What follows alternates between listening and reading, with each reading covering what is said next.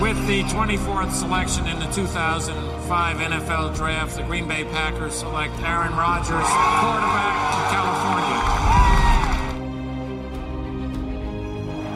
The final snap of Super Bowl forty-five. The Green Bay Packers have won the Super Bowl. The Lombardi Trophy is coming home. Herzlich willkommen und äh, guten Abend beim Packers Talk Germany Folge neunundneunzig. Es geht um das Thema des Sommers. Nein, nicht um Aaron Rodgers, sondern um den Salary Cap. Und äh, ihr durftet und konntet uns Fragen stellen und einer wird sie euch heute beantworten, so gut es geht. Nick, hallo. Hallo. Ja, äh, Nick, Salary Cap neben Aaron Rodgers das beherrschende Thema in diesem Sommer, weil die Packers da so ein paar Problemchen haben, zumindest in der Zukunft. Ähm, aber wir wollen anfangen, eigentlich, was ist der Cap eigentlich, der Cap Space, die Salary Cap? Kannst du das in kurzen Worten erklären für diejenigen unter uns, die es nicht wissen? Ja, der Salary Cap ist im Prinzip, beziehungsweise Cap Space sagt man immer, wie viel Raum, also Space, der Raum, wie viel Raum hat man noch. Der Salary Cap ist eine Gehaltsobergrenze für alle Spieler eines Teams. Also alle Spieler müssen insgesamt gerechnet unter dieser, diesem Cap Space sein, unter diesem Salary Cap sein. Ähm, das wird errechnet durch den Umsatz der N F L. Also je mehr Umsatz die machen, die N F L macht, desto höher ist dann der Salary Cap. Wobei es jetzt halt in Corona-Zeiten ein bisschen was Abwandlung gab, kommen wir später nochmal drauf.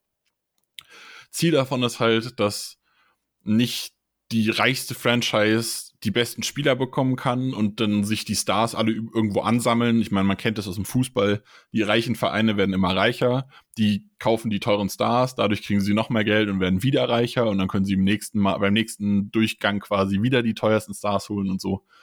Das möchte man so ein bisschen äh, damit verhindern. Ja, dazu dann äh, die erste Frage von, von Jakob. Ist es vorstellbar, dass ein Team nicht genug Geld hat, um den Cap voll auszureizen? Theoretisch ja, praktisch aber eigentlich nicht. Also das Ding ist, wenn es ein Team gibt, wo das so wäre, dann vielleicht bei den Packers, weil die Packers ja keinen Owner haben. Ähm, Die ganzen anderen Teams, die haben alle irgendeinen reichen Besitzer oder vielleicht ganz viele reiche Besitzer im Hintergrund. Und wenn da irgendwie Geld fehlen würde, dann hätten die genug Geld auf Tasche, um da ein bisschen was reinzustecken. Bei den Packers ist es nicht so, aber auch äh, sonst ist es halt der, der Salary Cap genau dafür da, dass es eben nicht passiert. Also, dass man kein Team hat, was es nicht bezahlen kann. Das heißt, die Einnahmen des Teams sollten immer deutlich über dem liegen, was man für die Spieler bezahlt. Jetzt gibt es aber äh, Sondersituationen, wo es dann vielleicht doch mal ein bisschen kritisch wird, gerade bei den Packers. Äh, es war zum Beispiel so, als Aaron Rodgers seine letzte Vertragsverlängerung unterschrieben hat, hat er ja einen dicken, fetten Signing-Bonus bekommen. Äh, jetzt muss ich gerade nochmal drüber nachdenken. Ich glaube, es waren irgendwie sechzig Millionen oder so. Und dazu hat er noch Kohle halt im ersten Jahr bekommen. Ich glaube, einen Roster-Bonus und so. Ähm, und da war es so, dass die Packers auch auf ein Sparkonto zugreifen mussten quasi, was sie so in der Hinterhand noch hatten. Da war das Geld nicht so direkt da. Sie hatten es am Ende auf jeden Fall da und konnten es ausgeben. Aber da war es schon ein bisschen schwieriger, sage ich mal, diese die hohe Summe auf einmal zu managen, als wenn jetzt ein Owner, der, keine Ahnung, mehrere Milliarden auf Tasche hat, der zückt dann mal sein Checkbuch und schreibt halt einen Check aus. Ja, gibt es eigentlich ähm, einen Salary Floor in der N F L? Gibt ja in anderen Ligen, gibt es ja einen Floor, das ist ja, das heißt eine Mindestabgabe oder ein Mindestbetrag, den du an Spielergehältern ausgeben musst? Gibt es das in der N F L? Ja, das gibt es tatsächlich. Ähm, jetzt muss ich gerade mal gucken, das hatte ich ein bisschen später in meinen äh, Notizen. Bisher war es so, dass man über vier Jahre hinweg, also in Vierjahresrhythmen, immer neunundachtzig Prozent des Caps ausgegeben haben muss. Also nicht immer, nicht jedes Jahr innerhalb der letzten vier Jahre, also dass es sich das quasi immer neu berechnet, sondern wirklich in einem Vierjahresrhythmus. Also von zweitausendsiebzehn bis äh, zweitausendzwanzig, also siebzehn, achtzehn, neunzehn, zwanzig waren die letzten, war der letzte Vierjahresrhythmus. Da mussten insgesamt neunundachtzig Prozent des Caps bezahlt sein. Weil, ähm, wenn du Cap nicht benutzt, kriegst du es im nächsten Jahr wieder zur Verfügung gestellt. Also es kommt dann beim nächsten Jahr obendrauf. aber du musst halt das als Minimum bezahlen. Also du kannst nicht einfach äh, zehn, fünfzehn, zwanzig Jahre sammeln und sammeln und sammeln und irgendwann hast du dann Milliarden an Capspace und kannst voll reinhauen, das funktioniert nicht. Mit dem neuen äh, C B A-Agreement äh, ist es jetzt ein bisschen anders. Und zwar sind es neunzig Prozent. Dafür ist der, äh, der Rhythmus auch ein bisschen geändert worden. Und zwar sind es nicht mehr vier Jahre, sondern immer drei, drei, vier Jahre. Das heißt, äh, aktuell ist es einundzwanzig, zweiundzwanzig, dreiundzwanzig, dann ist es vierundzwanzig, fünfundzwanzig, sechsundzwanzig und dann ist es siebenundzwanzig, achtundzwanzig, neunundzwanzig, dreißig, sodass man immer zehn Jahresrhythmen abgedeckt hat. Warum? Weiß ich nicht, aber ist halt so. Also im Prinzip musst du bedenken, du sollst ungefähr immer bei neunzig Prozent Minimum sein eigentlich. Ja, was passiert denn, wenn sich das, Ca- äh, das Team oder die Franchise nicht an den Cap hält? Geht es sicherlich ja, Strafen geben? Genau, dann gibt es verschiedene Möglichkeiten zu bestrafen. Äh, zum einen gibt es Strafzahlungen. Der grobe Wert ist, glaube ich, fünf Millionen pro Verstoß. Und die müssen muss das Team nicht nur bezahlen, sondern die gehen, glaube ich, auch vom Cap ab, wenn ich es richtig im Kopf habe. Ähm, außerdem werden die, wenn du halt, also klar, wenn du jetzt irgendwie dich an diese neunzig Prozent nicht hältst, werden keine Verträge ge- äh, gekickt, aber wenn du zu teure Verträge abgeschlossen hast und bist über dem Salary Cap, dann werden von der N F L automatisch die letzten Verträge rückgängig gemacht, so lange, bis du wieder unter dem Cap bist. Das heißt, du kannst dir auch nicht aussuchen, we- suchen, wen du cutten, cutten willst. An dem Moment, wo du drüber bist, hast du es dann schon versaut. Und dann wird das automatisch einfach der Reihe nach, die letzten, die eingereicht wurden, werden so lange gekickt, bis du wieder ähm, im Cap-Bereich bist. Außerdem ist es möglich, dass dir auch Draftpicks aberkannt werden. Gab es den Fall schon mal tatsächlich in den letzten Jahren? Ich, also ich, ich weiß, hier und da wurden mal oder mussten mal Draftpicks abgegeben werden. Ich glaube, die Saints hat's im waren es die Saints im letzten Draft, die es erwischt hat? Auch, die Patriots hatten im letzten Draft einen Zweitrunden-Pick verloren, aber das lag, glaube ich, nicht am Salary Cap. Also da ging es um das Spygate-Thema. Mir wäre jetzt nicht bekannt, dass es äh, Salary Cap-Strafen, im, was Draftpicks angeht, gibt. Die sind da, die Teams sind da eigentlich relativ gut gemanagt immer. Ja. Salary Cap ist ja, wenn man das vergleicht zur Geschichte der N F L, eine relativ neue Ja, Entdeckung will ich jetzt nicht sagen, aber eine neue Entwicklung, glaube ich, gibt es, glaube ich, jetzt ähm, knapp fünfundzwanzig oder zwanzig, fünfundzwanzig Jahre, so um den Dreh.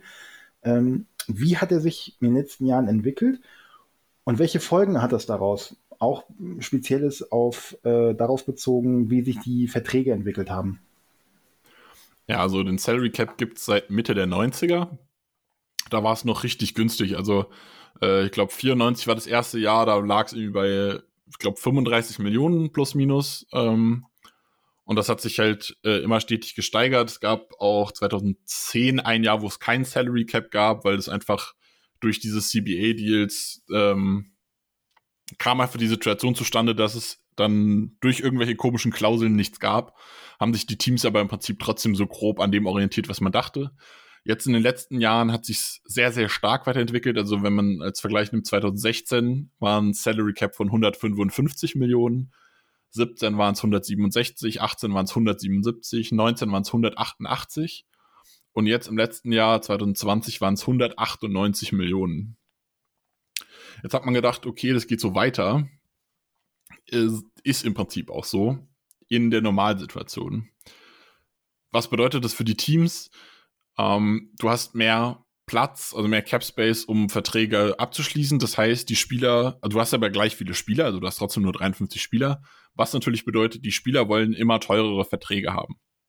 Das heißt, äh, ich meine, man sieht es ja bei den Rekorddeals für Quarterbacks, jeder große Quarterback-Vertrag ist immer ein Rekorddeal.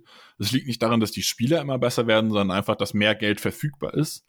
Prozentual wird dann immer ungefähr gleich viel Geld bei diesen Rekorddeals landen. Ähm, auch die Proportionen für die Positionswerte bleiben in etwa gleich. Das ist, kommt so ein bisschen darauf an, wie die N F L gerade ist. Als die Runningbacks äh, relevanter waren, wurden die natürlich teurer bezahlt. Aktuell ist es sehr pass-heavy, da werden eher Quarterbacks und Receiver nochmal ein bisschen teuer bezahlt und so weiter. Also es geht so ein bisschen natürlich mit, mit der Entwicklung der N F L. Aber insgesamt bleiben die Proportionen in etwa gleich, aber der Gesamtwert steigt halt einfach nach oben. Und das führt dazu, dass Verträge häufig, nicht immer, aber die meisten, so strukturiert sind, was man alles strukturieren kann, kommen wir gleich noch, ähm, dass sie später teurer werden. Also, dass man früh während des Vertrags einen etwas günstigeren Salary-Cap-Hit hat, dass sie weniger von diesem, von dem verbrauchten Platz, äh, von, von dem verfügbaren Platz verbrauchen. Jetzt hast du gerade gesagt, ähm, im Normalfall haben wir immer diese Steigerung. Ja, wenn man jetzt so die Übersicht nimmt, die letzten fünf Jahre waren es immer so zehn Millionen mehr. Jetzt haben wir ja keine normale Situation, auch in der letzten N F L-Saison gehabt, äh, dank Corona. Welche Auswirkungen hat das, rein von den Zahlen her, und auch auf die Verträge, die jetzt ähm, gemacht werden? Ja, es ist ja so, dass die Einnahmen der N F L stark gesunken sind, weil zum Beispiel die Stadien einfach nicht voll sind. Das ist der ganz große Fakt, aber auch sonst sind halt äh, vielleicht mal Sponsoren abgesprungen oder haben niedrige Summen bezahlt, als sie vielleicht sonst gegeben hätten oder so. Logische Folgerung daraus, ich hatte vorher erklärt, der Salary Cap ähm, wird berechnet anhand der Einnahmen. Und dadurch, dass jetzt im letzten Jahr die Einnahmen niedrig werden, heißt es, dass im nächsten Jahr zwanzig einundzwanzig, also in der jetzt laufenden Saison, äh, die Einnahmen niedrig, äh, der Salary Cap niedriger sein werden.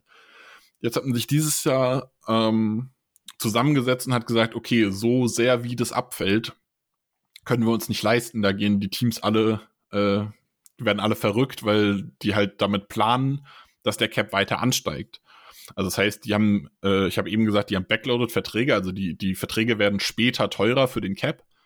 Und die haben halt damit geplant, dass der Cap immer weiter ansteigt. Das heißt, wenn die Verträge später teurer sind, sind die dann, was heute sehr teuer aussieht für in fünf Jahren, ist in fünf Jahren vielleicht der Standard. Das ist so der Gedanke, den man dahinter hat. Ähm, ist jetzt aber in diesem Fall halt nicht so. Und da hat man gesagt, okay, wir können nicht sagen, wir wollen noch weiter steigen, aber hundertzweiundachtzig Komma fünf Millionen setzen wir als Minimum, äh, unabhängig davon, ob die, die Anteile des ähm, der Einnahmen eigentlich niedriger wären. Und das war auch der Fall. Die Ant- äh, Anteile wären, hätten eine niedrigere Summe ergeben. Das heißt, hundertzweiundachtzig Komma fünf Millionen ist auch der aktuelle Cap Space für diese Saison. Ähm, es ist aber relativ wahrscheinlich, dass er oder zur nächsten Saison halt steigen wird, oder? Wir haben ja noch das siebzehnte Spiel, was dazukommt, was ja auch noch in die Einnahmen mit einberechnet wird.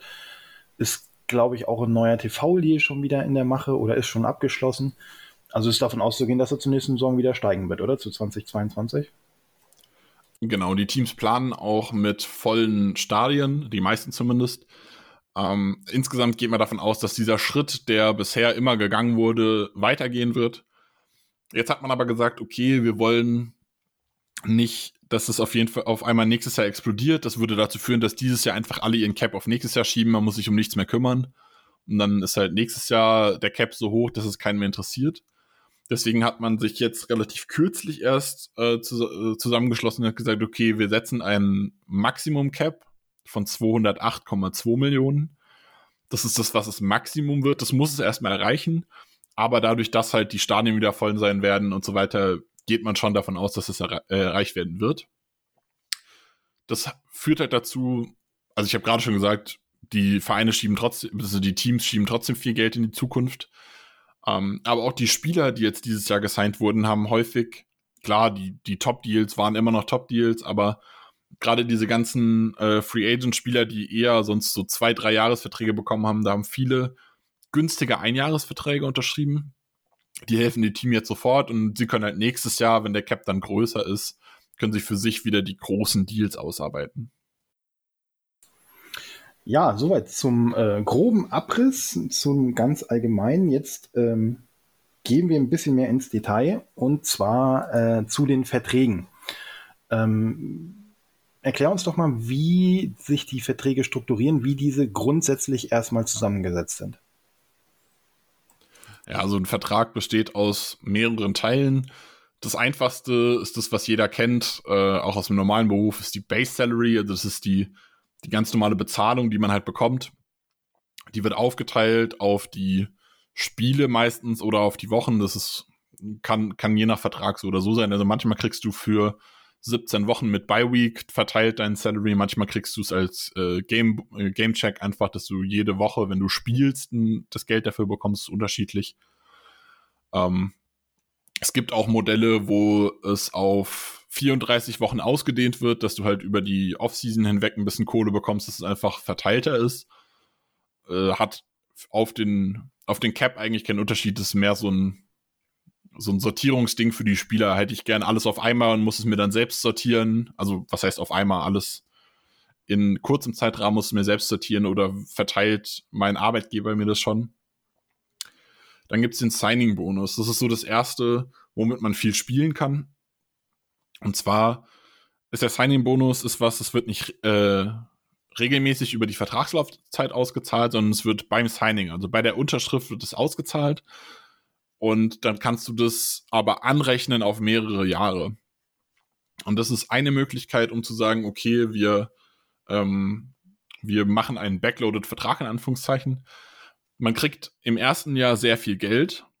Das wird aber eben nicht als Base-Salary gerechnet, was er verteilt bekommt, sondern als Signing-Bonus. Er bekommt es einmal und dann wird es aber im Vertrag auf fünf Jahre verteilt. Das heißt, keine Ahnung, du bekommst zum Beispiel zehn Jahre, äh, zehn Millionen dieses Jahr als Signing-Bonus und dann wird es zwei Millionen dieses Jahr gerechnet, zwei Millionen nächstes Jahr und das auf fünf Jahre. Fünf Jahre ist das Maximum, was hier funktioniert. Also selbst wenn Patrick Mahomes hat, glaube ich, einen zehn-Jahres-Vertrag unterschrieben, der Signing-Bonus, also wenn man sich einen Vertrag anguckt, wird man sehen, die ersten äh, fünf Jahre ist die Base-Salary noch nicht so hoch, da geht der Signing-Bonus noch viel rein und danach, wo der Signing-Bonus nicht mehr anrechenbar ist, geht die Base-Salary, spritzt dann auch enorm nach oben. Dann gibt es als nächste Möglichkeit den Roster-Bonus. Der Roster-Bonus ist im Prinzip wie der Signing-Bonus, nur dass es nicht so verteilbar ist. Also der Roster-Bonus ist eine Einmalzahlung zu einem gewissen Zeitpunkt, wenn du an einem gewissen Zeitpunkt der Saison noch im Roster bist. Das kann beim Saisonübergang sein, meistens ist es irgendwie drei Tage nach Saisonübergang im März halt. Oder man sagt, wenn du die Cutdowns zum Beginn der Regular Season geschafft hast, dann kriegst du einen gewissen Roster-Bonus, das ist unterschiedlich. Das ist eine Einmalzahlung, wird aber nicht verteilt gerechnet. Und dann gibt es noch Workout-Bonus, das ist was äh, sehr Beliebtes. Das wird dafür gemacht, dass man die Off-Season-Workouts, die nicht verpflichtend sind, da sagt man, okay, wenn du die trotzdem mitmachst, bekommst du einen gewissen Bonus. Der kommt dann noch dazu. Ähm, dadurch, dass sie aber nicht verpflichtend sind, können Spieler auch sagen, das war zum Beispiel dieses Jahr bei äh, Davante Adams und Aaron Rodgers so, die waren zu dem, zu dem Off-Season-Workouts nicht da. Das heißt, die verlieren diesen Bonus, beziehungsweise die bekommen ihn einfach nicht. Was da wichtig ist, generell sagt man, die Sachen, die ich bisher gesagt, genannt habe, sind alles Sachen, wo man sagt, die sind garantiert. Das heißt nicht, dass wenn du den Vertrag unterschrieben hast, du dieses Geld auf jeden Fall bekommen wirst über die Vertragslaufzeit, sondern das heißt, das sind Sachen, die, wenn du die, den Vertrag ausspielst, dann wirst du das Geld bekommen. Es gibt noch den Term, also die, die Formulierung voll garantiert oder fully guaranteed, ist dann die englische Variante davon. Das ist der Betrag, der wirklich fest garantiert ist. Selbst wenn du, wenn du, keine Ahnung, du vertra- unterschreibst einen Vertrag über hundert Millionen, davon sind fünfzig Millionen voll garantiert. Du wirst entlassen, nachdem du dreißig Millionen ausgezahlt bekommen hast, dann bekommst du diese zwanzig Millionen Differenz zu den fünfzig Millionen immer noch. Das ist ein bisschen tricky, da macht jetzt auch keinen Sinn, das detaillierter zu erklären. Ähm, wichtig zu wissen ist nur, es gibt halt, ähm, also wir kommen da äh, später nochmal äh, drauf, wenn bei einer Frage. Wichtig ist zu wissen, garantiert bedeutet nicht, dass der Spieler das Geld auf jeden Fall bekommt. Und dann gibt es noch Incentives, da hatten wir auch eine Frage zu. Genau, ähm. Die kommen von Tobias Henrik und er fragt, könntet, äh, könntet ihr die Auswirkungen von Incentives und den Unterschied zwischen L T B I und N L T B I auf den Capspace erklären? Genau. Ähm, erstmal, was bedeuten die Abkürzungen? L T B I bedeutet likely to be earned, also es ist wahrscheinlich, dass der Spieler das verdient. Und es gibt not likely to be earned, das ist eben unwahrscheinlich, dass der Spieler das verdient. Incentives sind Bonuszahlungen, die mal zusätzlich zu dem, dem also Roster- und Workout-Bonus sind äh, auch Bonuszahlungen, aber ähm, die Incentives sind einfach äh, Bonuszahlungen nach Leistung. Es kann zum Beispiel für einen Quarterback sein, wenn du zwanzig Touchdowns wirfst, kriegst du eine Million obendrauf. das ist natürlich schwierig. Okay, man weiß ja nicht, ob der das schaffen wird. Also man, man weiß nicht, schafft der kommende Saison diese die, die zwanzig Touchdowns. Und deshalb muss man das irgendwie verrechnen. Und dann gibt es eben dieses System mit likely to be earned, not likely to be earned.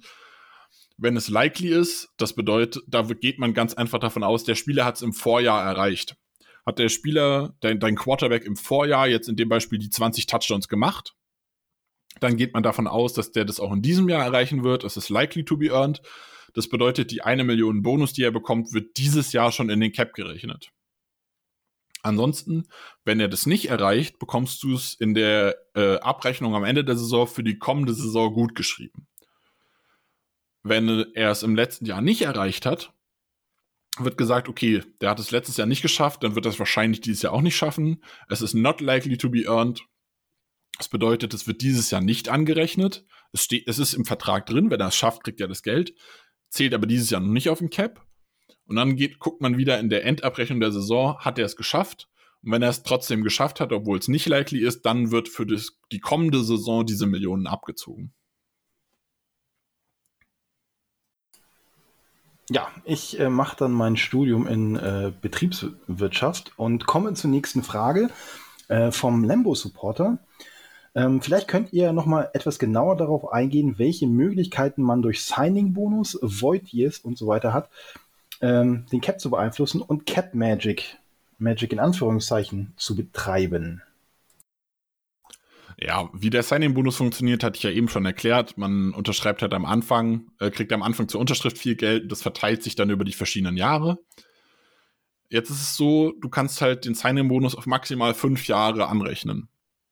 Jetzt ist es aber vielleicht so, dass du nur drei Jahre unterschrieben hast. Wenn du einen Dreijahresvertrag hast, kann das Team jetzt sagen, okay, dann äh, rechnen wir den Vertrag, dann rechnen wir den Signing-Bonus einfach nur auf die drei Jahre an. Das ist so die übliche Vorgehensweise, weil der Gedanke ist immer, man möchte keinen Dead Cap haben. Dead Cap bedeutet, man hat in der Auflistung im Salary Cap äh, noch Beträge drinstehen, die man, äh, obwohl der Spieler gar nicht mehr da ist. Also man hat den Spieler gecuttet oder der Vertrag ist ausgelaufen. Wie das funktioniert, kommen wir jetzt gleich bei den Void Years. Ähm, und trotzdem hat man noch Zahlungen stehen, die rechnerisch in diesem Jahr gezahlt wurden quasi. Und da kommen die Void Years ins Spiel. Wenn der Vertrag nur drei Jahre lang ist zum Beispiel, kannst du sagen, du addierst noch zwei Void Years hinten raus. Die sind dann auf dem Papier, sind da dann irgendwie, das war jetzt bei äh, Taysom Hill der Fall, der bei den Saints unterschrieben hat, hat irgendwie hundertvierzig Millionen unterschrieben. Die hundertvierzig Millionen waren halt alles ein, Sch- war ein Scherz. Also es, man kann es wirklich nicht anders sagen, es war einfach nur ein Spaß, die haben ein bisschen Spaß erlaubt, weil die ganzen Jahre, die da addiert wurden, die werden alle nicht gespielt, die voiden automatisch. Das heißt, ab einem gewissen, also ab, wenn irgendwas Bestimmtes passiert, und meistens ist da dann die Aussage, der und der Tag tritt ein, ähm, also was, was hundertprozentig passieren wird, dann löst sich der restliche Vertrag einfach auf. Das führt dazu, dass dann das Gehalt im kommenden Jahr als Deadcap anfällt. Wenn du zum Beispiel zehn Millionen äh, bekommst über drei Jahre, dann kannst du diesen Signing-Bonus von zehn Millionen auf drei Jahre aufteilen und hast jedes Jahr ein Cap-Hit von drei Komma drei drei drei Millionen. Du kannst aber auch sagen, du möchtest noch zwei Void-Years hinten dran setzen, dann hast du ja fünf Jahre quasi und dann hättest du jedes Jahr zwei Millionen. Das heißt, in den ersten drei Jahren hast du jedes Jahr auf dem Papier eins Komma drei Millionen weniger, die in deinen Salary Cap reinzählen. Dadurch, dass du die üblichen, die übrigen zwei Jahre aber nicht spielst, also der spielt nicht für dich, ähm, wird es passieren, dass in dem Jahr drauf, wo er nicht mehr spielt, wo der Vertrag aufgelöst wird, da sammeln sich die, die übrigen Void Years dann wieder. Das heißt, da hast du dann nicht nochmal zwei Jahre und im Jahr drauf nochmal zwei Jahre, sondern hast du im kommenden Jahr vier, äh, zwei Millionen und im Jahr drauf nochmal zwei Millionen, sodass du in dem einen Jahr zusammen die vier Millionen.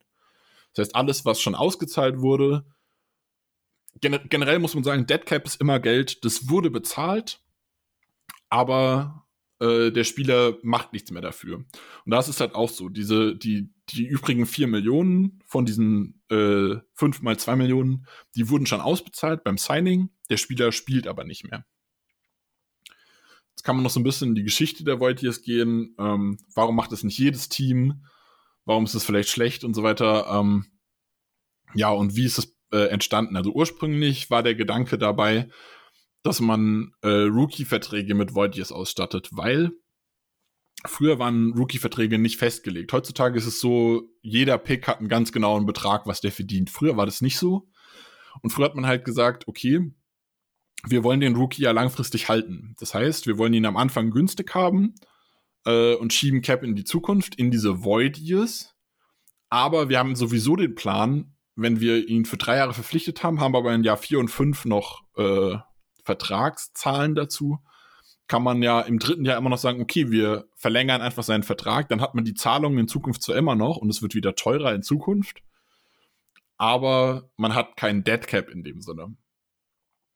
Später hatte ich das dann aber auch auf Veterans äh, so ein bisschen ausgeweitet. Der erste große Deal, der mit Voidjes geschrie- äh, äh, verhandelt wurde, war Nnamdi Asomugha von den Raiders. Ich hoffe, ich habe den Namen nicht komplett verhauen. Ähm, und da kommt halt das Problem quasi auf, okay, wenn es jetzt ein alter Spieler ist, den verlängere ich danach natürlich nicht. Also habe ich dann wieder Dead Money am Ende, was ich eigentlich nicht haben will. Ja, damit hast du äh, indirekt auch schon die nächste Frage mit beantwortet, nämlich von äh, The Game zehn null zwei vier neun. Warum die Voidjes in der Vergangenheit so wenig genutzt und warum sind diese schlecht? Ich glaube, die Frage ist beantwortet. Ja, man, ich, ich kann noch mal ein bisschen genauer darauf eingehen. Also zum einen ist es halt so, äh, so wenig genutzt. Ja, sie sind jetzt aktuell, werden sie halt extrem viel benutzt, weil man halt durch die Corona-Situation viel Geld in die Zukunft schieben muss.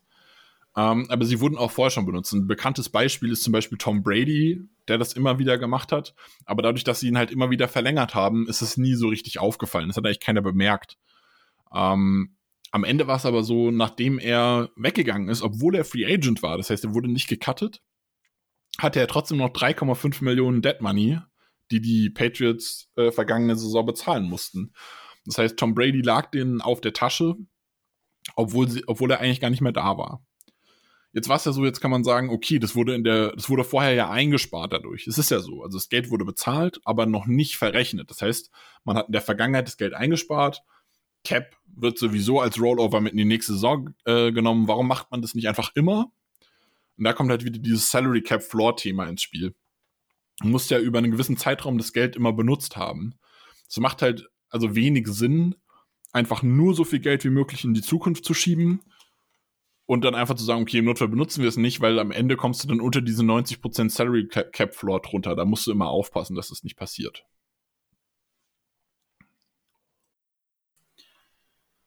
Ja, äh, Void Years, damit glaube ich äh, sehr hinreichend erklärt. Ein äh, weiteres Wort, was immer wieder gefallen ist, gerade in Bezug äh, auf Aaron Rodgers, war Restructure. Also den Vertrag neu strukturieren. Und dazu hat Iggy einfach eine ganz einfache Frage. Äh, bitte einmal den Restructure für Dummies erklären. Genau, also das geht im Prinzip auch noch so ein bisschen zu der Frage von Lambo Supporter vorher dazu, wie kann man den Cap beeinflussen? Ähm, da gibt es den Restructure. Zunächst mal muss man schauen, es gibt verschiedene Arten, wie man das quasi bezeichnen kann. Es gibt einen Restructure. Das ist so das Typische, was man darunter versteht. Ich erkläre euch gleich, was genau ist. Dann gibt es eine Contract Reduction, also wird der, Kont- der Vertrag reduziert. Oder ein Resigning, dass er quasi einen komplett neuen Vertrag bekommt. Das sind so die drei Begriffe. Ein Restructure ist effektiv eigentlich ein neuer Vertrag mit einer komplett neuen Vertragsstruktur, aber derselben Gesamtsumme über dieselbe Zeit. Also man sagt, ähm, der hat noch zwei Jahre Vertrag und hat dieses Jahr einen relativ teuren Cap-Hit. Davon will man mehr Cap-Hit erst nächstes Jahr haben. Also restructured man. Ähm, dabei bleibt aber die Gesamtsumme gleich. Der kriegt insgesamt gleich viel Geld. Und der, die Vertragslänge bleibt gleich. Wie funktioniert es dann? Ähm, man schaut, was wird dieses Jahr bezahlt. Also welche Zahlungen werden für dieses Jahr fällig, die auch dieses Jahr ähm, im Cap im Salary Cap verrechnet werden. Das ist zum Beispiel die Base Salary, die er ja dieses Jahr bekommt, aber auch Bonuszahlungen wie der äh, Roster-Bonus. Ich hatte vorher gesagt, der Roster-Bonus ist zwar eine Einmalzahlung, der Roster-Bonus wird aber nicht auf die Vertragsjahre gerechnet. Jetzt kann man sagen, okay, Ähm, wir nehmen diese Zahlungen, also zum Beispiel hast du, äh, kriegst du dieses Jahr zehn Millionen für irgendwas. So, keine Ahnung, acht Millionen äh, Base-Salary, zwei Millionen sind Roster-Bonus, wenn du am Spiel, äh, wenn du am, am Saisonbeginn noch im Kader bist. Das heißt, du würdest diese Saison zehn Millionen verdienen. Oder, ja, das ist noch ein bisschen mehr, weil du musst, äh, ein bisschen Base-Salary musst du übrig lassen, und wir nehmen jetzt als Beispiel einfach mal diese zehn Millionen. Und dann sagen wir, ähm, wir möchten das nicht mehr als Base-Salary auszahlen oder als äh, Roster-Bonus, sondern wir geben dir einen Restructure und be- wir bezahlen dir einen Restructure-Bonus. Das ist quasi ein Signing-Bonus zu diesem neuen strukturierten Vertrag. Das heißt, du kriegst diese zehn Millionen sofort, obwohl es auch eigentlich Base-Salary war, die sich über die Saison verteilt äh, bezahlt wird, kriegst du jetzt sofort ausgezahlt. Dafür können wir sie dann auf die Zukunft anrechnen. Das heißt, dann kann, hat der, das Team die Möglichkeit zu sagen, okay, bis zu fünf Jahre des restlichen Vertrags äh, kann ich äh, diese Zahlung anrechnen. Das heißt, ob, wenn ich dieses Jahr eigentlich diese zehn Millionen zahlen müsste, und die fallen auch mit zehn Millionen in den Salary Cap, kann ich sagen, ich restructure. Du hast noch zwei Jahre übrig, zum Beispiel dieses und nächstes Jahr. Und dann würden diese zehn Millionen sich aufteilen auf fünf Millionen dieses Jahr und fünf Millionen nächstes Jahr. Dann ist, es, ist der Spieler nächstes Jahr fünf Millionen teurer, dafür ist er dieses Jahr fünf Millionen günstiger. Das ist halt diese, diese Möglichkeit, wie man Geld in die Zukunft verschieben kann. Jetzt ist aber natürlich immer die Frage, macht es Sinn? Weil, wenn du Geld in die Zukunft verschiebst, wie eben auch be- beim Thema Void Years, hier kannst du natürlich auch wieder Void Years benutzen. Wenn ein Spieler nur noch zwei Jahre Vertrag hat, du möchtest aber Geld in die Zukunft schieben, kannst du dir auch wieder sagen, okay, ich hänge hinten dran wieder Void Years und verteile es noch mehr. Dann würden jetzt bei diesem Zwei-Jahres-Ding zum Beispiel nicht fünf und fünf Jahre verteilen, sondern du würdest es auf fünf mal zwei verteilen, dann hättest du dieses Jahr zwei Millionen Capit, nächstes Jahr zwei Millionen Capit, dann im dritten Jahr, wer vorher aufgepasst hat, wird jetzt wissen, ähm, da hat er keinen Vertrag mehr eigentlich, da voiden diese, diese Vertragsjahre sich, sammeln sich sammelt sich alles, was nur übrig ist. Das heißt, die drei Jahre, zwei Millionen würden sich dann im dritten Jahr als sechs Millionen sammeln. Muss man immer überlegen, möchte man das haben oder nicht. Es ist schön, um jetzt gerade so ein bisschen was zu rauszuschieben. Solange der Cap regelmäßig steigt, kann man sowas machen, weil man weiß, man hat im Jahr darauf mehr Geld und im Jahr darauf hat man wieder mehr Geld. Aber dieses Jahr war es zum Beispiel bei den Saints so, ich glaube, die waren irgendwie sechzig Millionen im Minus. Ähm, ohne Drew Brees, und dann ist Drew Brees retired, da haben sie ein bisschen Kohle bekommen. Ich glaube, die äh, Eagles waren auch irgendwie vierzig Millionen im Minus oder so. Also man kann sich damit richtig in die Scheiße reiten. Weil man immer nur Geld in die Zukunft schiebt, kommt irgendwann der Punkt, dass man einfach nicht mehr Geld hat, was man in die Zukunft schieben kann. Und dann hat man kein Geld mehr, was man, äh, was man ausgeben kann, in Anführungszeichen. Dann gibt's noch eine besondere Form der Restructures, ist es eine Contract Reduction, also wenn der, wenn der Spieler aktiv auf Geld verzichtet. Das passiert eher selten. Ist meistens, wird meistens dann gemacht, wenn der Spieler keine garantierten Zahlungen hat, also auch kein, also keine voll garantierten Zahlungen. Das heißt, ähm, der Spieler würde das Geld einfach verlieren, wenn man ihn cuttet. Dann kann, gibt's natürlich Spieler, die sagen, okay, ich kann mich jetzt cutten lassen und versuche anderswo wieder viel Geld zu bekommen. Oder ich verzichte jetzt einfach hier auf ein bisschen Geld, behalte dafür aber meinen Job und verdiene halt das Geld weiter. Zum Beispiel Preston Smith hat es so gemacht. Der hat diese Saison auf vier Millionen, glaube ich, verzichtet in seinem Vertrag. Was dann häufig passiert, äh, was dieses Jahr bei, bei Preston Smith auch so war, ist, dass man das als Incentives wieder dazu addiert. Das heißt, äh, man nimmt Incentives natürlich, die not likely to be earned sind, also die unwahrscheinlich sind, damit sie nicht dieses Jahr angerechnet werden, sonst würde man der Cap sich ja wie, wieder dieses Jahr auswirken. Und dann kann man aber sagen, okay, du hast jetzt auf Geld verzichtet und wenn du gut spielst, kannst du dir das zurückverdienen. Dann würde es sich natürlich wieder auf nächstes Jahr auswirken. Und dann gibt es die dritte Version, das ist ein Resigning. Da wird einfach ein komplett neuer Vertrag unterschrieben für die Zukunft. Da kann man natürlich auch ein bisschen was machen. Man kann einfach sagen, okay, der hängt sich hinten dran an. Also man, man spielt den jetzigen Vertrag aus und hinten raus hängt man nochmal einen neuen Vertrag an. Oder man baut jetzt sofort diesen neuen Vertrag ein.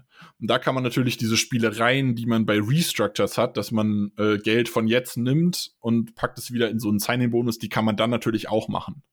Man kann dann auch wieder sagen, okay, wir nehmen ein bisschen was von der Base-Salary und verteilen das auf andere Bereiche des Vertrags. Ja, das sind im Prinzip so die Ideen, wie man Geld in die Zukunft schieben kann. Ein ähm, Stichwort ist immer wieder gefallen, nämlich äh, das tote Kapital, der Dead Cap. Ähm, und dazu passend eine Frage von äh, Rip City Dre. Wieso hat man Dead Cap, wenn man einen Vertrag tradet? Bei Entlassung verstehe ich es, aber nicht bei einem Trade, da der Sinn doch darin besteht, dass das neue Team den Vertrag des Spielers übernimmt. Genau, da ist immer, da muss man halt immer so ein bisschen drauf achten, ähm, was ist eigentlich Dead Cap? Ich habe vorher schon die ganze Zeit gesagt, Dead Cap ist Geld, was ausgezahlt wurde, was aber noch nicht, äh, was noch nicht angerechnet wurde im Salary Cap. Ist im Prinzip ganz einfach. Und bei Trades ist es ja so, wenn ich den Signing-Bonus, den bezahle ich am Anfang vom Vertrag, wenn der unterschreibt. Und bei einem Trade wird das, was äh, anteilig in der Zukunft liegt, bekomme ich dafür nicht. Also ich bekomme kein Geld von dem anderen Team, dem ich den Spieler zutrade. Deshalb ist der Signing-Bonus, den ich in der Vergangenheit bezahlt habe, der bleibt von mir bezahlt. Und wenn ich das Geld bezahlt habe, dann muss es auch irgendwann auf meinem Salary-Cap stehen. Das heißt, sobald ich ihn trade, ist er nicht mehr da und dann wird alles, was übrig ist, kommt dann an dem Tag quasi, bis auf eine kleine Ausnahme, wo wir gleich auch nochmal dazu kommen, äh, wird dann an dem Tag als Dead Cap in Anführungszeichen in deinem Salary Cap gerechnet. Die Unterschiede bei Trades oder äh, Entlassungen ist das Thema, was ich vorher hatte, voll garantierte Gelder. Ähm, Wenn ich einen Spieler habe, der, ich hatte vorher das Beispiel, nehmen wir das wieder, du hast hundert Millionen im Vertrag, davon sind fünfzig Millionen voll garantiert und dreißig Millionen hast du bezahlt. Wenn du ihn jetzt cutten würdest, äh, ist die Situation, dass du ihm noch zwanzig Millionen voll garantiert schuldest. An dem Tag, an dem du ihn cuttest, müsstest du ihm diese zwanzig Millionen bezahlen und diese zwanzig Millionen würden dann auch wieder als Dead Cap in deinen, in deinen Salary Cap fallen. Da du ihn aber nicht cuttest, ähm, kannst du bei einem Trade dieses voll garantierte Geld, das kannst du zwischen Teams verschieben. Also voll garantiertes Geld äh, ist noch im laufenden Vertrag und der Vertrag, der laufende Vertrag von noch nicht bezahltem Geld, der wird übernommen. Das war zum Beispiel die Situation bei, lass mich kurz drüber nachdenken, wie hieß der Quarterback, der bei den Broncos war? Und dann von den Texans einen dicken Vertrag bekommen hat? Brock Osweiler. Dankeschön, Brock Osweiler. Ähm, der hat einen dicken Vertrag bekommen und hatte dann äh, aber gar nicht so viel Signing-Bonus, sondern er hatte einfach Geld im laufenden Vertrag, was ihm voll garantiert zustand. Das heißt, das Team hat gesagt, wir versprechen dir, du bekommst es auf jeden Fall. Hätten sie ihn gecuttet, wäre das alles auf den eigenen äh, Salary Cap gefallen. Diese komplette, noch nicht bezahlte, voll garantierte Geld. Dadurch, dass sie ihn aber getradet haben zu den Browns? Ich glaube, ja, Browns. Genau. Ähm, sie haben den Browns Draftpicks bezahlt, dafür, dass sie den Spieler nehmen und dadurch auch diesen Vertrag mit voll garantiertem Geld übernehmen. Das heißt, hier konnten sie ihn eben nicht einfach cutten, weil das voll garantiert war. Der Signing-Bonus wurde aber ja schon bezahlt. Also das ist nichts, was in Zukunft noch bezahlt werden muss, sondern das wurde schon bezahlt. Und dementsprechend ist das dann das, was als Dead Cap bei einem Cut genauso wie bei einem Trade übrig bleibt. Fun Fact am Rande. Einen Tag, nachdem er nach Cleveland getradet wurde, wurde die Brockwurst wieder entlassen. Genau, das war genau die Situation, wie ich sie gerade beschrieben habe. Also Die, die Texans wollten ihn halt nicht cutten, weil sie sonst dieses voll garantierte Geld ihm hätten zahlen müssen und dann als äh, negativ, als Dead Cap auf dem Salary Cap stehen hatten. Deshalb wurde er zu den Browns be- äh, getradet und die Texans haben ihn in Draft Picks bezahlt. Die Browns wollten den als Spieler aber natürlich nicht haben. War eine Wurst, lohnt sich nicht. Deshalb haben sie ihn gecuttet und haben halt diesen Dead Cap gefressen, haben dafür aber halt die Draft Picks als Kompensation bekommen quasi von dem Team. Genau, ein Second-Round-Pick und ich glaube ein, ein Fourth- oder Fünftrunder, irgendwie so, ging noch nach Texas. War, war jedenfalls ganz gut. Nee, ging von Texas zu den Browns. Nee, nee, es ging, also ich, ich weiß, es Ach ging so. ein, ein Second von den Texans zu den Browns und ich glaube, so, es ja. ging ein, irgendein kleinerer Pick ging dann noch wieder zurück. Aber ja, sie, sie haben jedenfalls nicht. Gute Bezahlung dafür bekommen, dass sie das Geld gefressen haben. Genau. Wir haben gerade von einem Datum gesprochen, nämlich dem ersten September. Das ist aber eigentlich gar nicht wichtig, denn ein wichtiges Datum im Kalenderjahr ähm, oder im Football-Kalenderjahr ist der erste Juni. Und äh, Tobias Hendrik fragt, warum gibt es dieses Datum, den ersten Juni? Und wieso ausgerechnet auch noch dort? Ja, also zum einen muss man erstmal sagen, was ist denn der erste Juni? Also was passiert am ersten Juni? Es gibt so ein paar Sachen, die da passieren, aber wo er jetzt wahrscheinlich darauf anspielt, ist, ähm, das war jetzt auch bei Rodgers immer wieder die Diskussion, ja, wenn man ihn traden kann, dann erst nach dem ersten Juni. Ähm, der erste Juni ist so ein Tag, warum ist es der erste Juni, kann ich dir jetzt nicht so genau sagen. Ich würde einfach sagen, das ist der letzte Monatsbeginn, bevor die, die Trainingscamps starten halt. Ist einfach so der Tag, den man da halt genommen hat. Ähm, und ab da werden die Gehälter fixiert für das kommende Jahr quasi. Das heißt, ähm, ab diesem Tag wird alles, was an zukünftigem Gehalt ist, was ich vorher gesagt habe, wenn man jemanden cuttet, äh, sammelt sich alles Gehalt sofort. Das ist richtig, wenn das vor dem ersten Juni ist. Nach dem ersten Juni ist es aber so, alles Deadcap, was in Folgesaisons anfallen würde, sammelt sich erst nach der Saison. Das heißt, wenn ich einen Aaron Rodgers jetzt traden würde, müsste ich zwar dieses Jahr den Deadcap aus diesem Jahr bezahlen, das heißt, äh, den Signing-Bonus, den ich ihm von, den ich ihm von diesem Jahr schon bezahlt habe, den Roster-Bonus, den ich ihm von diesem Jahr schon bezahlt habe, der bleibt alles auf meiner Rechnung jetzt stehen, aber die Signing-Bonus-Anteile aus der Zukunft, die werden erst nächstes Jahr fallen auf diesen Tag. Das ist einfach die Regelung, die man so gefunden hat. Ähm, wichtig ist auch hier wieder die Ausnahme mit dem Thema voll garantiertes Geld. Wenn ich jemanden cutte und äh, schulde ihm noch voll garantiertes Geld, das wird nicht in der Zukunft gemacht, auch wenn ich es ihm in der Zukunft schulden würde, weil das müsste ich bei dem Cut sofort auszahlen. Das heißt, es fällt auch bei dem Cut sofort an. Und dann steht es auch beim Cut sofort auf dem Salary Cap. Ist alles sehr kompliziert, muss man so detailliert eigentlich auch nicht unbedingt wissen. Jedenfalls der erste Juni ist einfach so ein, so ein wichtiges Ding. Da kann man auch äh, einfach den Deadcap, den man sowieso hat, die Summe in, insgesamt würde sich nicht ändern. Auch bei Rodgers, ob man ihn vor dem ersten Juni oder nach dem ersten Juni tradet oder getradet hätte, er wurde ja effektiv nicht getradet, ähm, die Summe wäre die gleiche, aber sie verteilt sich einfach anders. Vor dem ersten Juni kommt alles sofort, nach dem ersten Juni kommt ein Teil jetzt und der andere Teil später. Was außerdem noch ganz relevant ist, was auch ganz cool ist zu wissen, der erste Juni ist auch ein Tag, an dem die, Undraft, äh, die, die Unsigned Free Agents Street Free Agents werden, so nennt man das. Das heißt, wenn ich dann so einen Spieler signe, zählt es nicht mehr gegen die Compensatory Pick Rule. Die meisten werden wissen, wenn ich Spieler verliere, bekomme ich dafür Kompensationspicks im kommenden Jahr, es sei denn, ich habe Spieler aufgenommen. Wenn, wenn ich Spieler verliere und nehme dafür Spieler auf, dann gleicht sich das aus. Und nach dem ersten Juni gibt es diesen Ausgleich nicht mehr. Das heißt, ab dem ersten Juni kann ich frei signen, wen ich möchte, ohne dass sich das darauf auswirkt, was ich für meine Verluste für eine Kompensation bekomme. Ja, dann kommen wir ähm, zu diesem Thema zur letzten Frage. Und wir hatten das vorhin angesprochen. Ähm, es gibt ab der kommenden Saison ein Spiel mehr, nämlich ein siebzehntes Spiel für jede Franchise. Und da ist die Frage von The Game, wie setzt sich oder wie sieht die Bezahlung der Spieler mit dem kommenden siebzehnten Spiel aus? Was wird sie oder und wie wirkt sich das vor allem auf den Cap aus? Ja, die einfache Antwort wäre Juristendeutsch, es kommt drauf an. ähm, es ist ein bisschen schwierig, es kommt immer so ein bisschen drauf an, wie ist der aktuelle Vertrag jetzt strukturiert oder nicht. Äh, wichtig ist, auf den Cap wirkt es sich gar nicht aus. Die Spieler, die bisher einen Vertrag für sechzehn Spiele unterschrieben haben, die haben eine feste Summe in ihrem Vertrag stehen und das ist die Summe, die für den Cap gerechnet wird. Äh, keine Sorge, die Spieler werden trotzdem für das siebzehnte Spiel bezahlt, wie komme ich gleich, aber ähm, den Cap halt nicht. Äh, auf den Cap zählt es nicht. Das heißt, das ist das, eigentlich das einzige Mal, dass Spieler Geld bekommen werden von den Teams, dass sie nicht im Cap äh, niederschreiben müssen.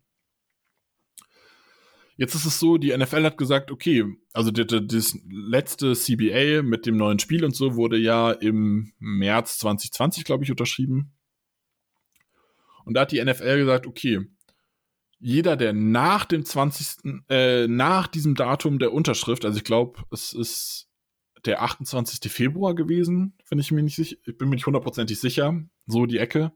Jeder, der danach einen neuen Vertrag unterschrieben hat, das heißt auch die Free Agents zwanzig, äh, zwanzig zwanzig, die wussten schon, dieses siebzehnte Spiel kommt. Das heißt, die hätten, die Agenten hätten intelligent genug sein können, um eine Klausel für das siebzehnte Spiel einzubauen. Wenn es die Klausel gibt, wird die natürlich gezogen und dann wird nach dieser Klausel das siebzehnte Spiel berechnet. Wer keine so eine Klausel reingeschrieben hat und hat nach zwanzig zwanzig seinen Vertrag äh, unterschrieben, der hat einfach Pech gehabt. Also das sagt die N F L ganz klar, es war bekannt, das Spiel kommt. Wer es nicht gebacken bekommt, sich dafür entschädigen zu lassen, ist selbst schuld. Für jeden, der vor diesem Datum einen Vertrag unterschrieben hat, ist es so, dass sie einfach ähm, ein Siebzehntel mehr bekommen quasi. Also ein Siebzehntel deshalb, weil man davon ausgeht, es sind siebzehn Wochen, die bisher gespielt werden in der Regular Season mit Bye-Week. Ähm, und es wird eben eine achtzehnte Woche, das heißt, man nimmt ein Siebzehntel mehr, dann hat man quasi achtzehn Anteile dieser wöchentlichen äh, Bezahlung. Das kommt obendrauf. Es wird am Ende des Jahres ausgezahlt, wenn man beim achtzehnten, äh, beim, beim siebzehnten Spiel bzw. der achtzehnten Woche da war. Das wird pauschal dann einmal bezahlt, hat keinen Cap-Einfluss. Generell sind alle, äh, werden alle Zahlen in den Verträgen einfach erweitert. Wenn ein Vertrag drin stehen hat, dass es auf sechzehn Spiele verteilt wird, dann erweitert sich die Zahl auch auf siebzehn Spiele, also zusätzlich noch. Das heißt, es wird trotzdem, es wird trotzdem wöchentlich ausgezahlt. Viel Handhaberei, am Ende nicht wichtig. Relevant ist, die bekommen ein bisschen mehr Geld dafür, hat aber keinen Einfluss auf den Cap. Und wer doof genug war, sich nachdem bekannt war, dass es ein siebzehntes Spiel gibt, kein siebzehntes Spiel in den Vertrag schreiben zu lassen, der hat Pech gehabt. Ja, soweit äh, zu unserer kurzen oder auch nicht ganz so kurzen ähm, Rundumschlag in Sachen Salary Cap. Wir haben noch ein paar mehr Fragen, Nick. Wollen wir uns da mal rantrauen? Ähm, die beziehen sich nämlich tatsächlich nur auf die Packers und tatsächlich müssen wir die Glaskugel bemühen, was denn ab dem nächsten Jahr ähm, so passieren soll. Ja, es wird halt ganz schwierig, weil man vieles noch nicht weiß. Also die Packers haben eine schwierige Situation. Auch jetzt mit Aaron Rodgers ist halt nicht klar, was passiert denn jetzt? Aaron Rodgers hat die, natürlich den teuersten Vertrag äh, bei den Packers. Bleibt er bei den Packers? Äh, wird er vielleicht noch getradet? Ich glaube es nicht, aber es ist ja theoretisch möglich. Und solange wir es nicht wissen, können wir schlecht sagen, ja, das passiert dann. Ähm, außerdem ist es so, äh, je länger Rodgers nicht teilnimmt, also er hat jetzt zum Beispiel, das hatte ich vorher schon mal gesagt, hat an dem Off-Season-Workout nicht teilgenommen. Ähm, und dementsprechend wird er die, hat er diesen Workout-Bonus von fünfhunderttausend nicht bekommen. Jetzt ist es bei dem Workout-Bonus so, der wird gehandhabt wie ein Incentive. Das heißt, Er war letztes Jahr war er beim Workout da, bei den Off-Season-Workouts. Das heißt, er hat dieses Jahr, werden diese fünfhunderttausend angerechnet, obwohl er sie eigentlich gar nicht bekommen hat. Diese halbe Million, die man da jetzt gespart hat, in Anführungszeichen, würden nächstes Jahr draufkommen. Aber das ist natürlich auch was, wo man dann mal gucken muss, was passiert da so genau. Da hatten wir, glaube ich, auch eine Frage zu, Christian. Da hatten wir eine Frage zu und äh, die finde ich, find ich auch äh, höchst interessant. Ähm, Wie groß die Auswirkungen sind oder welche Auswirkungen es gibt auf den Cap, wenn Rodgers sagt, ich gehe in Holdout, möglicherweise sogar die gesamte Saison. Jetzt muss ich, jetzt muss ich dazu sagen, ich bin ganz ehrlich, ich habe es nicht verstanden. Ich habe mich, wann war das? Vor zwei Jahren, vor drei Jahren, als, ach, wie hieß er denn noch, der Running Back? Ezekiel Elliott bestimmt. Nee, der Running Back von den, von den Steelers. Ach, Le'veon Bell. Le'veon Bell. Als der gesagt hat, er geht in Holdout, ich habe mich versucht, damit zu beschäftigen. Ich habe es nicht verstanden. Hast du es verstanden? Ja, ich muss sagen, zu Zeiten von Le'veon Bell und Ezekiel Elliott war das alles noch ein bisschen einfacher. Auch wenn es ein paar Sachen gab, die ein bisschen, äh, wo man natürlich wieder Optionen hat. Das ist jetzt, dieses Jahr gibt es ein bisschen mehr Verpflichtungen und so. Äh, es ist auf jeden Fall unfassbar teuer geworden, einen Holdout zu starten. Und zwar äh, generell das Na, für Aaron Rodgers ist es absolut irrelevant, aber was wichtig ist, wenn man fünf Tage am Stück unentschuldigt, in Anführungszeichen, fehlt, ähm, dann wird eine Accrued Season nicht berechnet. Das heißt, es ist keine Saison, die dir als gespielt angerechnet wird. Selbst wenn du fünf Tage im Trainingscamp fehlst und spielst danach die komplette Saison, wird das nicht so gerechnet. Das ist wichtig für die Frage, was von diesen ganzen Franchise-Tag-Möglichkeiten ähm, noch da ist. Die haben wir jetzt heute nicht besprochen, die hatten wir schon mal äh, zum Jahresbeginn besprochen. Vielleicht hört ihr da einfach in die Folge rein, äh, wenn euch das genauer interessiert. Was ist der Franchise-Tag, was sind die anderen Möglichkeiten? Aber da geht es immer darum, wie viele Saisons hat er schon gespielt, und der, danach entscheiden sich die Möglichkeiten. Und das ist halt bei Rookie-Verträgen zum Beispiel relevant. Wenn jemand das vierte Jahr aberkannt bekommt, dann ist er kein, äh, under, äh, kein, kein unsigned Free Agent oder ein, ein freier Free Agent, sondern er ist ein, ein unrestricted Free Agent, ist die, die Aussage, die ich suche. So jemanden müsste man im Franchise-Tag belegen, das ist sehr, sehr teuer. Wenn er nur drei Jahre accrued hat, also nur drei Saisons offiziell gespielt hat, dann kann man ihm auch tendern. Das ist deutlich günstiger. Wie gesagt, was es ist, hört euch bitte dann die, die andere Folge an, das haben wir schon mal da detaillierter gesprochen. Ist jetzt für Rodgers nicht so relevant. Jetzt ist es aber so, ähm, wenn er im Trainingcamp fehlen wird, was er ja aktuell tut, wenn ich es richtig im Kopf habe. Läuft das Trainingcamp schon? Ich weiß gar nicht, ob der offizielle Teil schon läuft. Nee. Nee, noch nicht. Nee, jetzt, noch waren nicht. Die, jetzt waren die, äh, die, die, die Workouts. Die Workouts genau. Und die O T As. Genau. Ähm, wenn das Trainingcamp startet, dann, das geht zehn Tage lang. Pro Tag, dass äh, ein Spieler da fehlt. Wenn ein Spieler schon in seinem zweiten Vertrag oder in der Fifth-Year-Option vom ersten Vertrag ist, kostet es pro Tag fünfzigtausend Dollar. Und das muss ein Team auch verlangen. Also diese Strafe muss ein Team aussprechen. Das heißt, wenn ein Spieler das komplette Trainingcamp verpasst über zehn Tage, kostet es eine halbe Million. Diese halbe Million muss de- vom Spieler bezahlt werden. Also da kann nicht das Team sagen, das ist uns egal. Und wenn ich es richtig verstanden habe, das kann ich aber nicht garantieren, wie gesagt, diese neue C B A ist kompliziert, äh, wird diese halbe Million auch an Cap-Hit freigestellt wieder. Wenn man ein Preseason-Spiel verpasst, kostet es achthundertsechzigtausend pro Spiel. Das heißt, wer alle drei Spiele verpasst, würde zwei Komma achtundfünfzig Millionen Strafe bezahlen müssen. Das bedeutet, wenn Rodgers bis zu Saisonbeginn nur aussetzt, würde er über drei Millionen Strafe bekommen. Plus die halbe Million, die er im Workout schon aufgegeben hat, freiwillig. Gut, man kann sagen, der hat schon äh, eine Menge verdient. Der verdient über den Rest der Saison, also sein insgesamt sein Cap-Hit dieses Jahr sind siebenunddreißig Millionen, die ihm eingerechnet werden. Wenn da dreieinhalb Millionen fehlen, stört es ihn vielleicht auch nicht. Jetzt ist es aber so, wenn er halt in der Saison fehlt, wird ihm auch jede Woche dieser ähm, der Gamecheck im Prinzip gestrichen. Das heißt, ähm, von den siebenunddreißig Millionen sind, jetzt muss ich gerade kurz mal nachgucken, ähm, fünfzehn Millionen knapp, also vierzehn Komma sieben sind die Base Salary, die er wöchentlich bekommt. Und da ist es so, die wird ihm komplett gestrichen. Das heißt, er bekommt, wenn er das erste Spiel fehlt, ein Achtzehntel, also das ist auch wieder wochengerechnet, so wie vorher, ähm, weil wir diese Woche siebzehn Spiele haben, plus die Bye-Weeks in achtzehn Wochen. Äh, wenn er die erste Woche nicht da ist, wird ihm ein Achtzehntel nicht ausgezahlt von seiner Base-Salary und dementsprechend kriegt man das auf dem, ähm, auf, im Vertrag auch wieder. Und dementsprechend kann Rodgers da quasi nochmal fünfzehn Millionen über die komplette Saison verlieren, wenn er das, wenn er nicht spielen wird und hold, ein Holdout macht.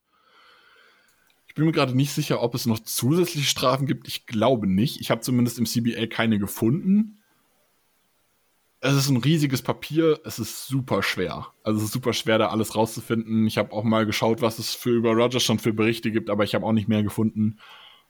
Das ist so der Stand. Also wenn er, im Maximum könnte er bis zu zwanzig Millionen plus minus verlieren diese Saison, wenn Rodgers in den Holdout geht. Und das würde sich auch auf den Cap auswirken. Also das würde man in Zukunft dann sparen. Da kann man jetzt natürlich sagen, ey Rodgers, geh doch mal in den Holdout, weil dann sparen wir Geld und haben nächstes Jahr nicht mehr so Cap-Probleme.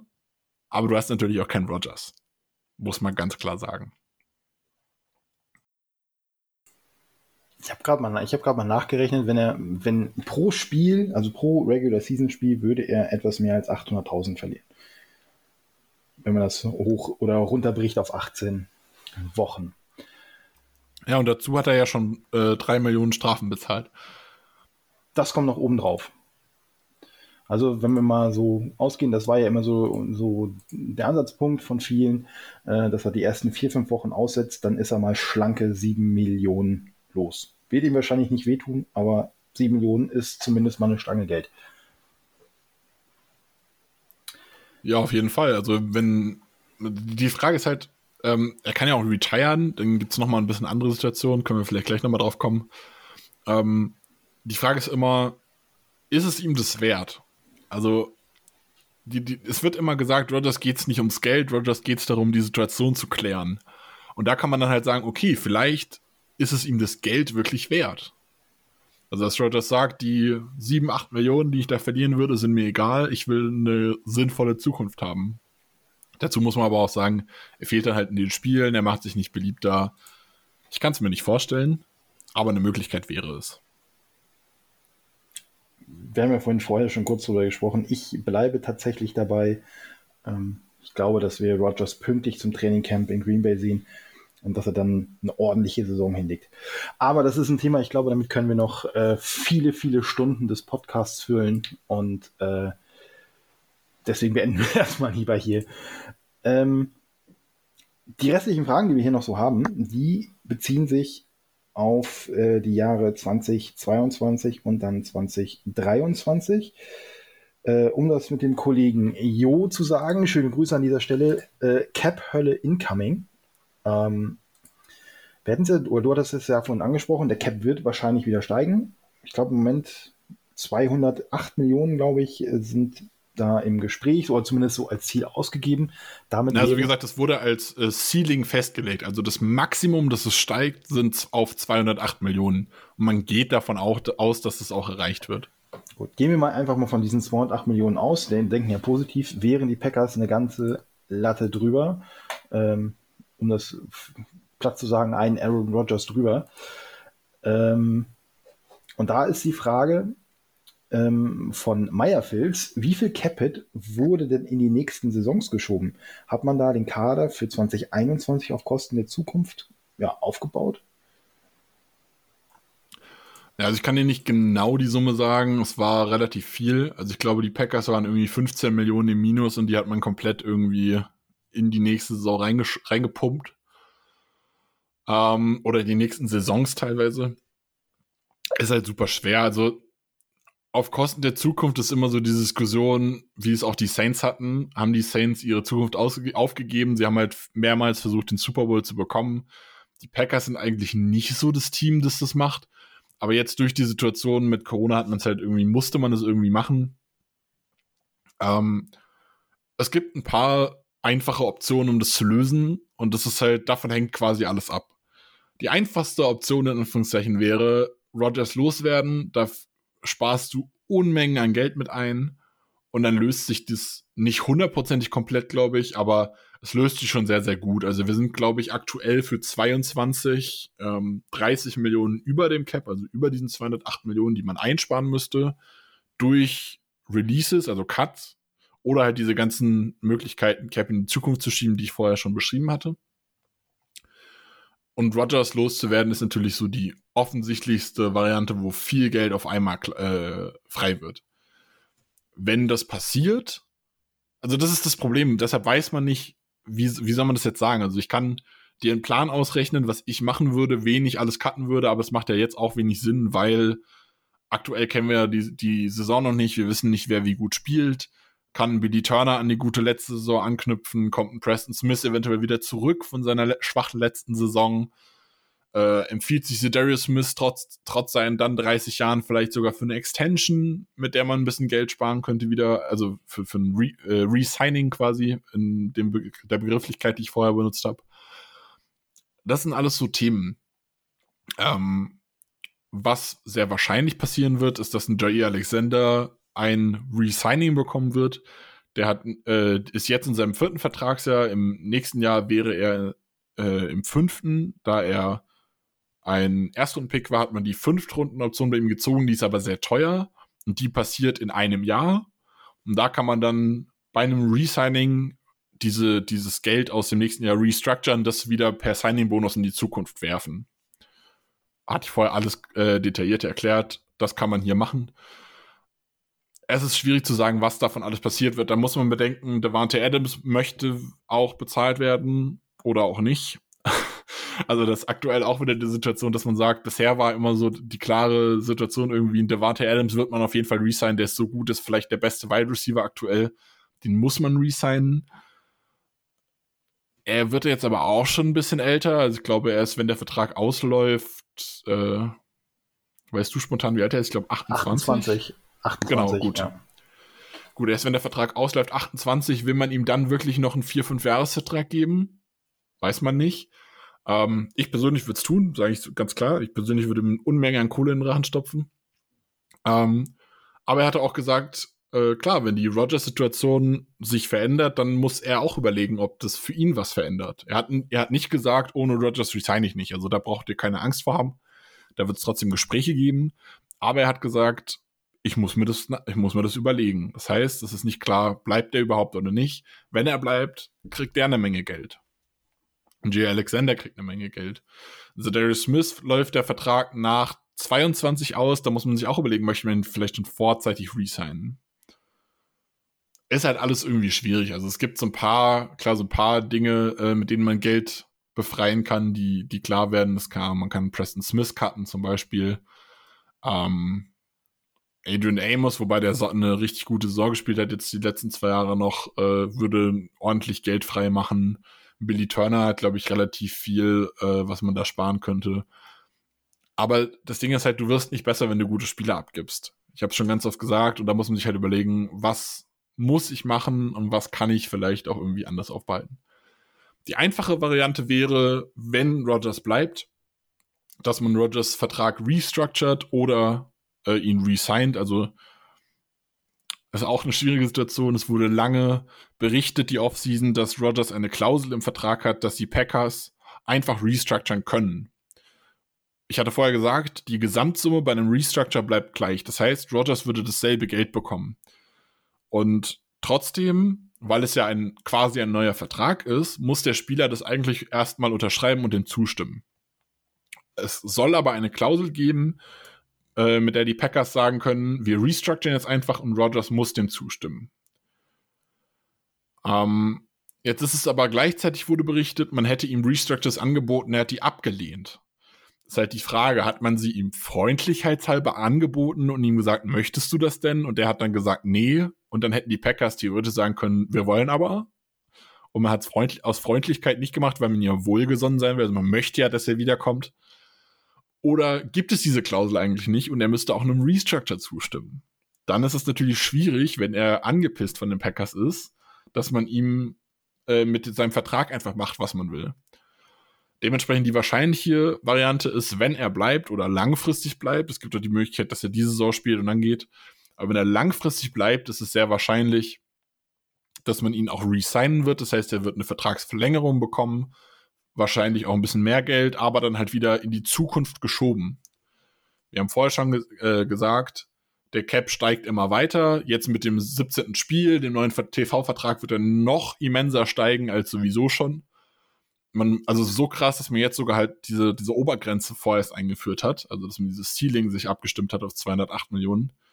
Da ist es schon davon auszugehen, dass der Cap danach richtig dick steigt, sieht man auch bei Pat Mahomes Vertrag. Der ist, die Summen, die da drin stehen, bei Mahomes zum Beispiel, sind so, dass man, wenn die heute bezahlt werden müssen, würde man sagen, okay, krass, das kann doch keiner sich leisten. Aber man geht halt davon aus, dass in diesen fünf bis zehn Jahren, wenn diese Summen fällig werden, das äh, nichts mehr ist. Also dass das ein normaler äh, Betrag ist quasi. Und so ist es bei, äh, wird es bei Rodgers dann auch sein. Das ist so die, die generelle Situation. Wie geht's weiter? Keiner weiß es. Also es ist halt, ja, es ist, man kann eigentlich nicht sagen, wie es weitergeht.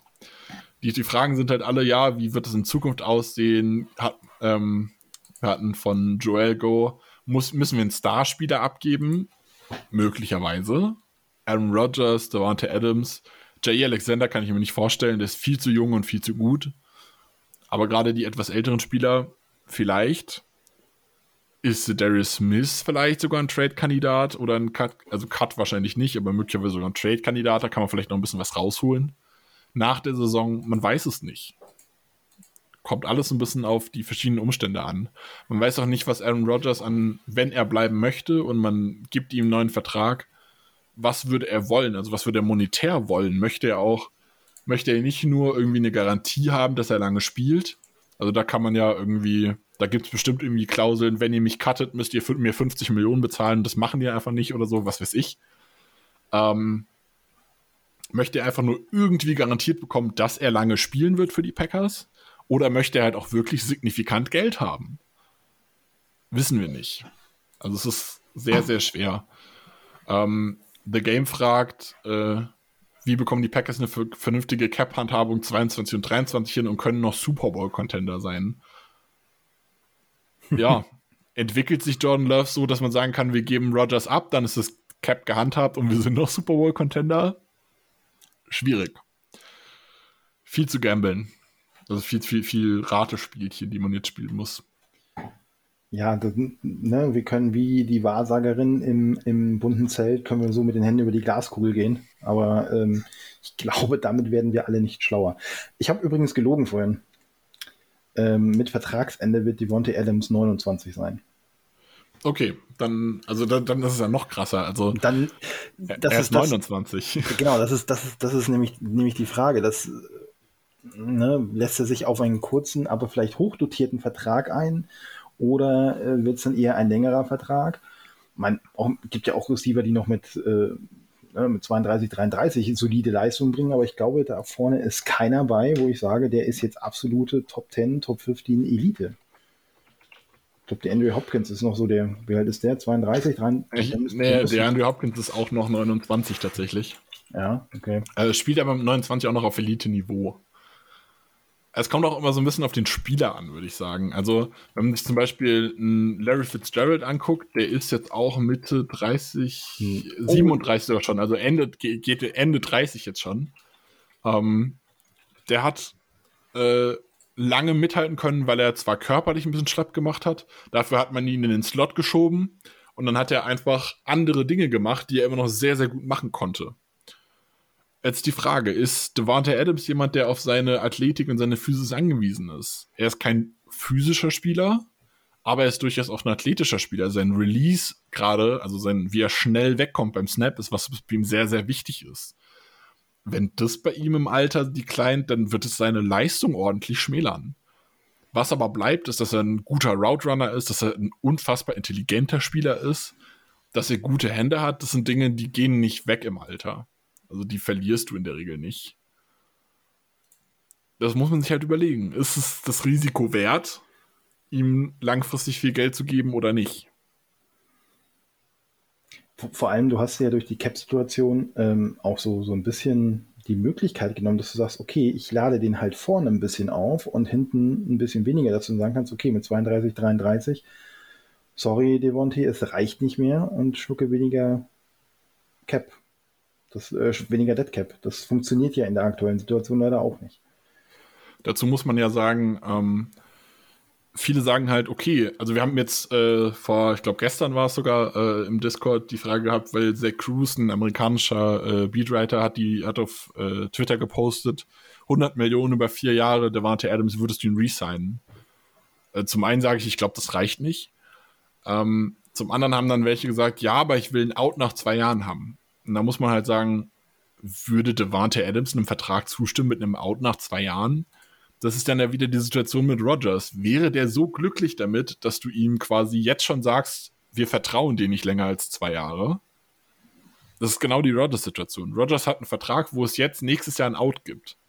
Und dadurch, dass sie Love gedraftet haben, ist sehr wahrscheinlich geworden, oder zumindest gut möglich, dass sie dieses Out ziehen möchten. Rodgers ist aber nicht zufrieden damit. Gerade mit der Rodgers-Situation wird sich ein Davante Adams denken, so ein Out gebe ich denen bestimmt nicht. Schwierig. Glaube ich auch. Und es wird auf jeden Fall spannend werden. Es bleibt eigentlich, ähm, um so ein bisschen Ruhe in die Diskussion zu kriegen, bleibt ja eigentlich nur, dass die Packers eine möglichst gute zwanzig einundzwanziger Saison spielen. Ich bin gerade tatsächlich einmal so nebenbei ähm, durch den Discord gestolpert und auch äh, direkt über eine Frage gefallen, die wir noch gar nicht beantwortet hatten, die ich persönlich aber ganz interessant finde. Und zwar ähm, war jetzt keine Frage, die jetzt direkt an uns gestellt wurde, sondern ganz allgemein im Discord bei uns. Ähm, die Rookie-Gehälter, du hast es vorhin so im Nebensatz gesagt, die sind alle gedeckelt, will ich nicht sagen, aber sie haben, jeder Draft-Pick hat seinen Wert, abhängig von Position und Runde. Und das bekommt er als Geld. Jetzt aber hat Iggy die Frage gestellt, warum sich die Signings, obwohl das ja eigentlich so ist, so lange hinziehen. Besonders bei Picks, die relativ früh waren. Also erste Runde, Top fünfzehn, Top zwanzig. Hast du eine Idee? Ja, da geht es hauptsächlich darum, wie sich die Zahlungen verteilen. Ähm, wenn, ich's, wenn ich gerade nicht ganz doof bin, also ich glaube, mittlerweile sind die äh, Zahlungen, ich glaube seit dem letzten C B A, ähm, sind auch voll garantiert. Das heißt, ähm, selbst wenn man Rookie-Verträge cuttet, das Geld fällt weg, zumindest für die First-Round-Picks. Ich weiß nicht, wie, weiß gerade nicht, wie das für den Rest ist. Ähm, Generell geht es einfach darum, wie sind die strukturiert? Wie viel Geld bekommt er jetzt? Was ist vielleicht ein Roster-Bonus? Was ist vielleicht ein anderer Bonus? Also wann bekommen die das Geld? Und da gibt es dann Spieler, die wollen lieber alles sofort haben. Es gibt Spieler, denen ist es egal. Ähm, bei den Packers ist die Situation noch so, dass die jetzt lange auch mit äh, Cap handhaben mussten. Die, wir sind auch jetzt immer noch sehr, sehr knapp am Cap. Also mittlerweile geht es wieder so ein bisschen, aber äh, man musste immer schauen, kann ich mir überhaupt gerade leisten, den Rookie zu äh, signen, weil sobald ich ihn unter Vertrag nehme, wird das Geld auch auf den Cap gezählt. Wenn ihr bei Spotrac oder Over the Cap, diese ganzen Seiten, die den Cap rechnen, schaut, da sind die Verträge alle schon mit eingerechnet, weil man davon ausgeht, also man weiß, welche Summe bezahlt wird äh, und dann werden die eingerechnet, obwohl sie noch nicht unterschrieben sind. In der Realität ist es aber so, in dem Moment, wo ich es unterschreibe, ähm, kommt halt, äh, wird, wird das Geld erst in den Cap rein. Das heißt, so, auch wenn ich einen Spieler schon gedraftet habe, ich habe ihn aber noch nicht gesigned, habe ich den Cap-Hit noch nicht. Das heißt, man hat sich dadurch so ein bisschen Raum gelassen quasi, um ein bisschen Cap-Spaß zu betreiben, diese Cap-Magic zu betreiben, wie wir es vorher hatten, ähm, und eben den Cap frei zu machen, damit die Rookies es unterschreiben können. Warum jetzt genau, ich glaube, Stokes und Rodgers sind aktuell noch nicht gesigned. Warum die jetzt genau noch nicht gesigned sind, kann ich dir nicht sagen. Also, ja, wird schwierig, so genau festzustellen. Ich weiß nicht, ob man da mal äh, die Kollegen aus Amerika nachfragen kann. Vielleicht können wir das in den nächsten Wochen nachreichen, wenn es da irgendwie Infos zu gibt. Mir wäre jetzt nichts bekannt, warum das jetzt detailliert da genauso ist. Gut. Ähm, die Fragen sind alle. Der Zettel ist leer. Ähm, von daher würde ich sagen, ähm, wir beenden an dieser Stelle. Ich, oder wir hoffen, dass ihr gut informiert seid, was den Cap geht, angeht, ähm, die Fragen für euch ausreichend beantwortet sind. Und dann bleibt uns nur zu sagen, ähm, von meiner Stelle verabschiede ich mich dann schon mal und überlasse Nick das letzte Wort. Ähm, genießt die Sommertage in den nächsten Wochen. Bis zur nächsten Folge Go Pack Go. Ja, ich hoffe, wir haben euch irgendwie eure Fragen ähm, zusammen mit einem Überblick über die Frage, was ist der Cap, möglichst gut beantwortet. Wenn ihr noch Fragen dazu habt, äh, schreibt uns auf Twitter, Facebook, Instagram, auf dem Discord-Server, kontaktiert uns irgendwie und fragt einfach. Wir können euch auch außerhalb vom Podcast natürlich Antworten geben. Und, und wir haben Jubiläum. Euch... Genau, wir haben Jubiläum mit der hundertsten Folge tatsächlich auch. Also wir sind jetzt bei neunundneunzig, also es wird... Wird spannend bald. Ähm, ja, ich bedanke mich auch fürs Zuhören, wie immer. Danke, dass ihr heute dabei wart, auch mal bei, bei einer bisschen stressigeren Folge vielleicht inhaltlich zum Zuhören. Muss ich ein bisschen mehr darauf konzentrieren. Wünsche euch eine schöne Woche und bis zum nächsten Mal. Go Pack Go!